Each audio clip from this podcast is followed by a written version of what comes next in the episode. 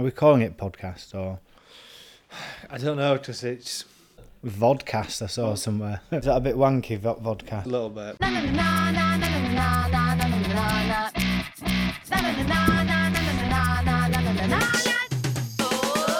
Looking good? Feeling good? Yeah, how are you guys? Pumped. First time I ever said pumped. It doesn't suit you. Right, let's get podcasting. Welcome to the cutting room, and in this week's episode, we're going to be talking about how to deliver an amazing customer experience. So, lads, the day's finally here. Um, we've, it's been a long time coming, but our first podcast. How are we all feeling? Excited. Good. Good. Like, we've talked about it for a while. Finally to get into this room and hopefully impart a bit of wisdom. Yeah, you you just took all the words I wanted to use. So um, yeah, Think of some more? or- well, um, no, it's it's it's good opportunity to kind of put all the cards out on the table. No pun intended. But uh, yeah, and chat about some cool stuff. share that wisdom. Yeah, no, definitely. Right, so let's get into it. So, I guess to kick us off in terms of what you know, the, I guess the purpose of what we're looking to is kind of share our experiences, both as consumers ourselves, but both as uh, you know, we've run seven videos for about nine years now. So, what we've learnt about delivering our clients a, good experience, and what we've learnt from being clients to our suppliers, I guess it's kind of pu- pooling all that together and sort of coming up with what we think some some good advice. So I think to to kick us off, I think what what would you say the first thing, Jake, to you that that springs to mind when you're thinking an amazing customer journey? I think the first place you need to start is, you know, really caring about, you know, your customers and and the people that you're working with. Um, I think showing that care and imparting that into all stages of the customer journey, that's really going to make a big difference in maybe it's a first impression that you're creating with a, a customer or you know you're wanting to kind of build on what you've already had with them it's um it's really important starting point to make sure that you're putting as much care and attention into your customers as you can Yeah, definitely. And I think it's something I you know come up quite a lot against in, in my role. It's it's quite a simple thing to do. It's it's using things like people's first names or it's remembering or using your CRM system to, to jot down events or things that people may have mentioned if they were going on holiday. It's just it's showing that you've listened to people and showing that you care. And I think when you're in sort of meetings with people, you know, I've been in meetings before with suppliers and they're, they're looking at the watch and checking the time and you're like, well, you know, it just to me it just makes me feel not very special and like they don't want to be there. And it's really simple to do it. Yeah, like you said, everyone does just kind of want to. You want to feel loved, don't you? You want to feel like you you matter. And I think like what you mentioned around using people's names and kind of remembering information they've said is a good way of making people feel like that. But you've got to be careful because you can come across quite creepy. And I've had I've had calls where somebody have started referencing my dog and loads of things that I liked. I'd never spoken to them before. I was like, this is weird. How do you know I was this? like, how do you know this? I don't even know your name, and you're spouting off my dog's name and my wife. love what you've done with the front room But like, like it's good that they like look like did a bit of research before, but there is uh, You can do that in time. I think once Yeah. you've built that rapport, it's then good to show that you care and remember them, but don't just dump it on somebody straight away because it, it's a little bit scary. I think as well, it's you know, it's actually actually having a genuine care. If you know, if you if you don't care but you're trying to pretend that you care, you know, why are you actually doing what you're doing? I think it's important to, you know, really sort of empathise with your customers and and actually be bothered because it'll make it a lot easier for you um, going forward. I think that's a good point because it is really easy to tell when people are kind of faking it or trying to feign interest. So I think if you can kind of find like a common interest or something like that that you can kind of get on board with, then it makes makes it feel a lot more personable rather than just being like trying to pretend you care about Well, you can't fake it. And I think if you don't care, find someone that does and get them to deliver that.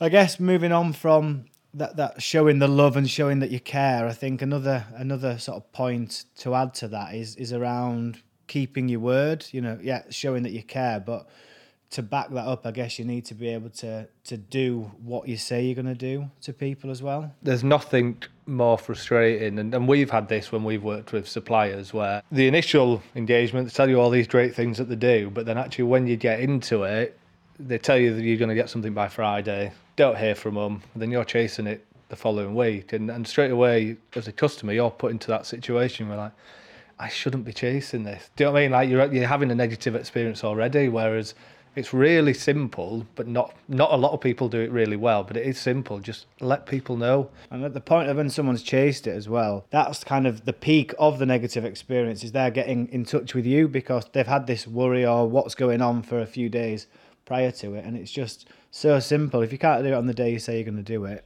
let them know on that day and let them know when they can expect to receive it. And so many people don't do it. Yeah, it kind of goes hand in hand with you know what we said about showing that care and attention if you're then going to go off and you know leave people in the dark, you know, not do things when you said you're going to do them, it kind of just shows the exact opposite, and it just makes everything that you've already done just look like it was a bit of for sure to get them in through the door, but now actually you don't really care, and and it's it's it's not exactly a difficult thing to do to just update people, you know, what the stage of the process is and it's quite rare that if there has been an issue, if you're upfront and honest and say, "Oh, look, this has happened, but this is now the implications, or and we're going to do this for you," it's very rare that someone will still be, you know, kind of negative about that. It's I think it's quite difficult to when someone is sort of being open and honest and, and nice about it to to to be annoyed. But if you like you say, if they've got to the point where they are chasing things up, they've already had to have had that negative experience and, and those negative feelings about you that and that they're, that's when they're starting to do more of the work, which is exactly what you don't want to do. You want to take work off people's desk and not make extra work for them. I think the key is also is just is is not to be too reliant on memory. You know, yeah, well, to not be reliant on memory at all. I think you, need to have processes in place because everyone's different. You know, in, in particularly in our industry, I mean, I don't really have a creative bone in my body, but I know most of the people I work with do. And and creatives, are, are, are, you know, generally speaking, may not be the most organised. And I think you need to put those processes in place that, that enables them to be able to do that, to focus on their strengths.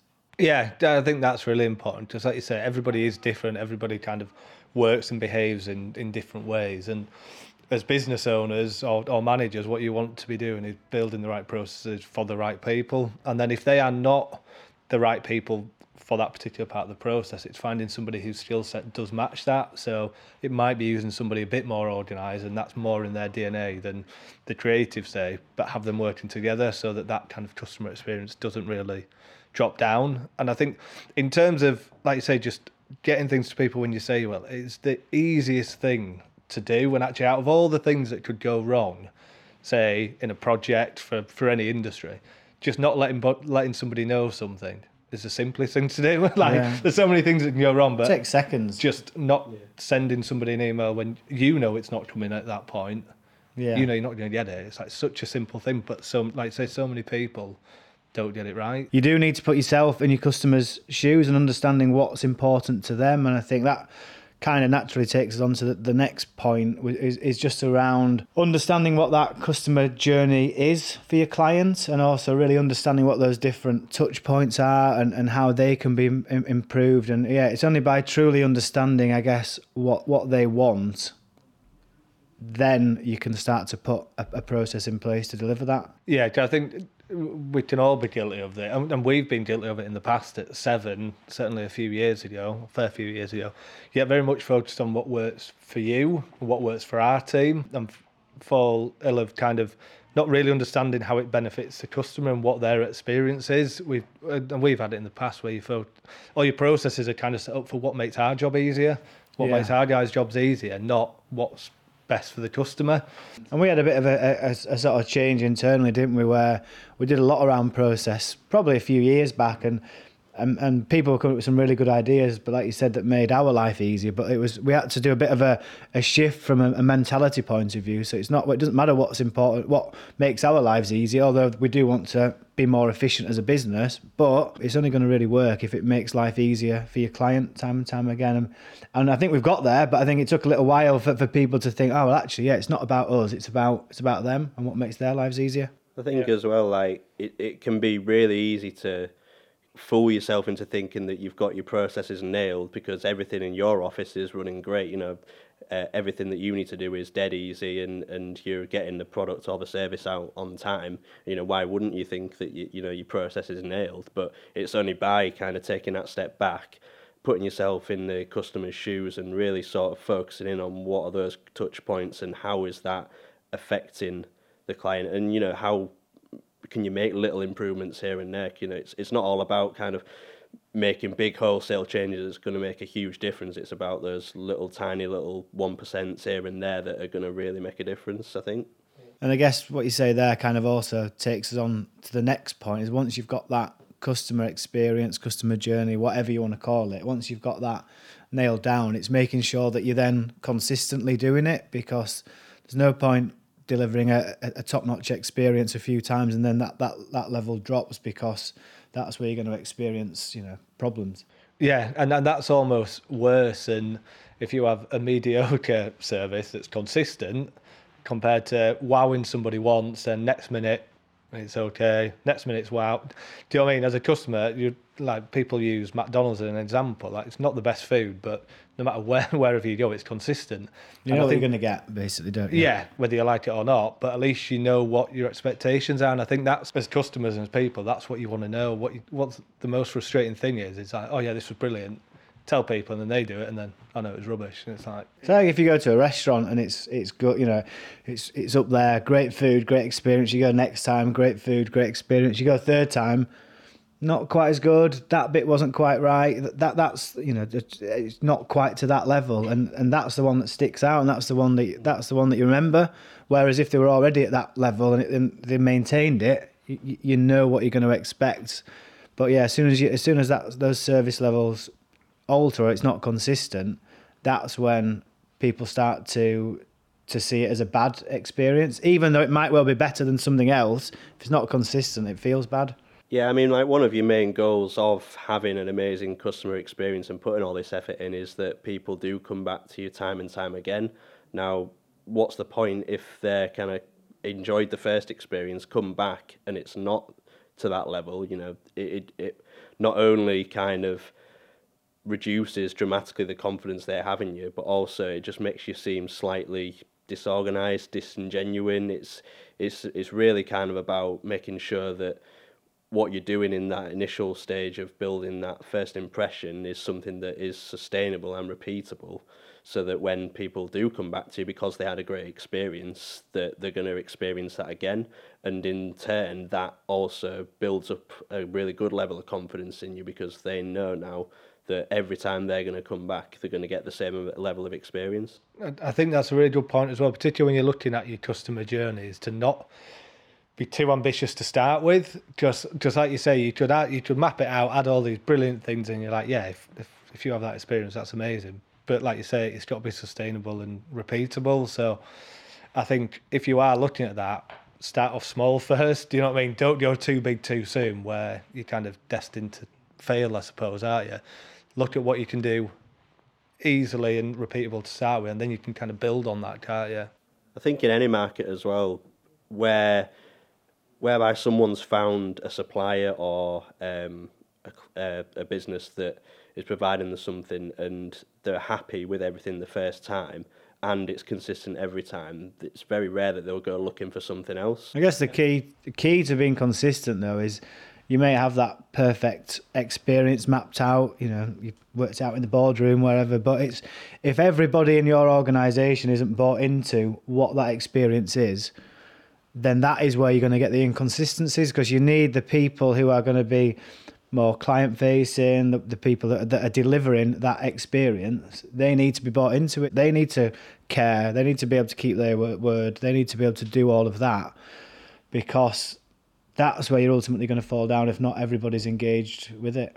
Yeah, and I think fundamentally that's where most businesses fail is that you don't have that buy-in from the rest of the team. And like you mentioned, particularly roles and people who aren't usually customer uh, facing. So it could be the more creative roles, like in our industry, people who are making the videos and, and, and doing that type of work, they're less used to it than, say, in sales and marketing. So it's, again, when we touch on about processes and trying to get people to think about what it means to the customer, that's why it's so important to be able to get buy-in from the team because at the end of the day, they're going to meet so many different people from the business, and if just one person isn't bought into it and is focused on them and their work as opposed to the client, then ultimately that experience is going to fall down. And I think that took us a while to get to as a business because, you know, my, my background was always sales, client experience, all that side of things. So it's always been kind of natural to me, I guess. Whereas the majority of people in our business are production creatives, for, and you know, their passion is around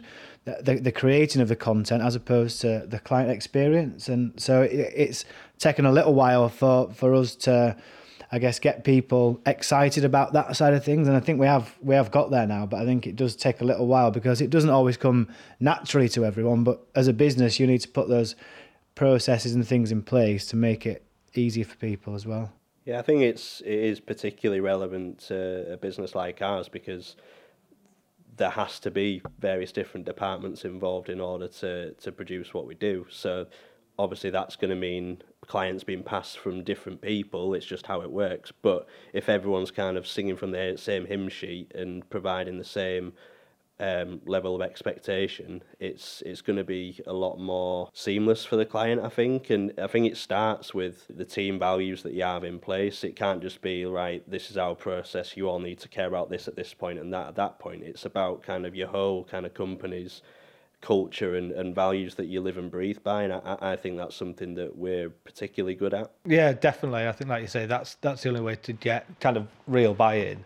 And i think one of the things i've kind of learned over the years is just particularly with customer experience that actually that by far and above often trumps the actual product or service that you're delivering. Like you could make the best videos in the world but if nobody likes working with you then you won't get We're any work. do it again. Yeah. No, and, I- and that's I think for me now is the thing that kind of does get you a bit excited of how you can kind of improve that. I'm hearing that in you know, and, th- and another sort of big thing is is to be asking your clients how the experience was for, for them. You know, you're putting yourself in their shoes. That's great, but that's still you thinking what they want. You only know what they want and what their experience is, has been like. Uh, if you ask them, again, sounds really simple. It took us a little while to. I mean, that now we're in a position where we ask, we do feedback calls pretty much after every project now, but that took quite a while to get to that point. And that's only really how you're going to know what that experience has been like. And I, I would say that was game changing for us because I think the beauty of it, what we've found is it's not the uh, the really bad feedback that you were missing. Quite often, if people aren't happy, they, they tell you. But the things that we got out of it was kind of little small process things that would just make their life easier, which for us you just weren't aware of. And it's like just so valuable getting that insight um, from customers to then enable you to tweak those processes. You have to do it on mass, though. I think what again, what we were guilty of, at maybe at one point, where we'd have one bit of feedback, and like, oh god, they didn't like that. We best change that. And like, actually, it turns out that ten other people did like that. So we have to be, we have to, you, you have to have the experience, the, the, the, what that experience looks like, but it does have to have flexibility within it, where you can change it to certain clients.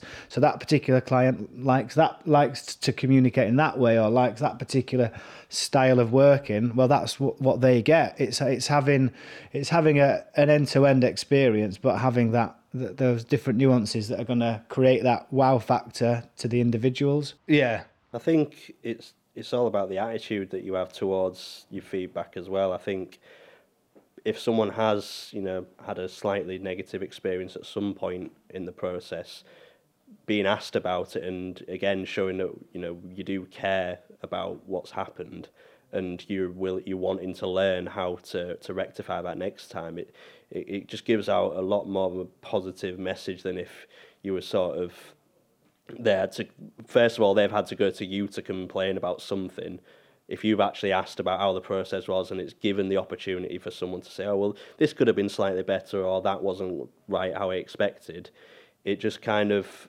puts you back in that kind of positive light in their eyes i think Yeah, it's, think- it is showing that you care, isn't it? Like we mentioned at the start, like try, you could just leave it at that. Like you've done the work, done it, seemed everyone seemed happy, but actually putting yourself out there and getting that feedback is is vital, isn't it? It takes something bad for somebody to complain. So there'll be a lot of other negative impressions people are having that haven't complained. And yeah, we again we were kind of guilty of that a few years back. We oh that project's not gone particularly well. I might you know I just they haven't heard anything. We'll just leave that. Whereas now we're like, well, we'll contact any person sort of religiously after a project to see how it's gone. And I think that's where you do really understand all these different things that you just wouldn't have done before. That's where you get the good stuff. Right? It's very easy ringing the ones where you know that they've loved it. It's like, yeah. yeah, yeah, great. We've got brilliant feedback. And actually, I think that's the best thing about the feedback. It's not always, obviously, it's great to get fantastic feedback, but it's kind of the little things that you weren't aware of. They're the things that you can kind of make real change from. And it's understanding negative feedback presents an opportunity. It's frustrating, and you think, "Oh, I wish that hadn't happened." However, like like you mentioned, it presents you an opportunity to actually rectify the situation. You know, look like you care. You know, because there'll have been instances where those clients have come, you know, not had a good experience with other people, and they've just thought, well, you know what. Stuff it. That that's kind of how it was. You know, sorry, sorry, it hasn't worked out. Whereas if you chuck everything into it and say, look, sorry, that shouldn't have happened, be honest with them, and then show them how you're going to rectify it, they're going to come back to you. Yeah, it can really help with that getting that repeat business as well. Because if you've had that sort of open and honest conversation about how a certain project has gone, the customer then knows that you're on the same wavelength as them for any potential future projects because you've had that experience and you probably both learned things from it as well. Yeah, and we found that as well. Actually, you get feedback. They give us feedback uh, we can give them when you've built a good enough relationship. You can come feedback can go both well, ways. It does go both ways, yeah. And I think the important thing is just making sure that when we when you get that feedback is what you then do with it, both internally, but then also making sure you're sharing that back with the customer. So it's it's all well and good having a feedback call and telling them everything that you think, but then if if you don't come back with anything after, yeah, it kind of feels like it's it's disappeared. We've had it when we've heard sort of staff say, "Oh, so and so has done this again," and you know, and it slows yeah. the process down or whatever it is. And then I'm like, "Well, have, have we told them that?" like, yeah. "Oh, well, no." And it's like we kind of get you're getting frustrated by it, but you're not letting the client know that. I mean, the client probably wants to know that something they're doing is is yeah. slowing things down or may, meaning they're not going to get as good of a product or a good of a video or whatever. So if we can have that, it, like you say, it has to go both ways feedback because that's how you build a better partnership and how you ultimately you collaborate and work together in, in a better in a better way. When there is issues with customer experience, it's not because people are knobheads and don't care. Quite often, it's just not aware or not not aware of how it feels on the other side. I was just going to say, I think the other thing that we've kind of taken from the feedback is then being able to kind of create a metric and a KPI around it. So you've got something, um, a really clear idea of where you're at from that perspective. You love a KPI. I do love a KPI. so we use the NPS score. We're at 81 at the moment, if you're interested, which is which is well in February. Yeah, mine, so it's probably 90. Uh, probably 90. Yeah, it'll be 90 by then, which is world class for people who know. But I think that that kind of takes us to the the final point. I guess we wanted to to, to make is around sort of is reviewing that process regularly. It is an ongoing thing. It's not like, oh, we've got the perfect customer experience. There it is. That's it forever. Because, you know, people change, technologies change, what people want changes, what your competitors does, uh, what how they're operating changes. So you have to keep your finger to the pulse on this as well and, and review it regularly. I think as well, you know, you're always taking on new clients and entering new markets and you could quite easily sleepwalk yourself into a situation where you're working with a new type of business or client and they like things doing a certain different way or the, there's certain things that just haven't come to light within your uh, existing projects that you could end up missing. So I think that regular review of the process and and looking at where those kind of pain points are arising, it's it's a really effective way of making sure that that you're constantly giving the best experience that you can. So I think that brings us to a natural conclusion right there. And just by pure chance and coincidence, we've managed to come up with seven top tips in delivering an amazing customer experience. Yeah, almost like we planned it. yeah, yeah, you could say that. So I guess just before we sign off, I think we just want to sort of reiterate what those seven sort of key takeaways are uh, for the viewers. So number one, just show that you care. Number two, do what you say you're going to do when you say you're going to do it. Number three, map out what that customer journey looks like and put yourself in your client's shoes. Number four, be consistent. Number five, make sure that your whole team's engaged with the process. Number six, learn from your clients, ask their feedback. And then finally, number seven, review it regularly. It's an ongoing process. So thanks for joining me in the cutting room today, chaps. Hope you've enjoyed yourselves. Yeah, thanks for having us, Paul. It's Yeah, been a really blast. interesting. You are very welcome. And stay tuned for episode two, which is going to be dropping in a few weeks. And we're going to be covering how to create cost effective videos that resonate with your target audience.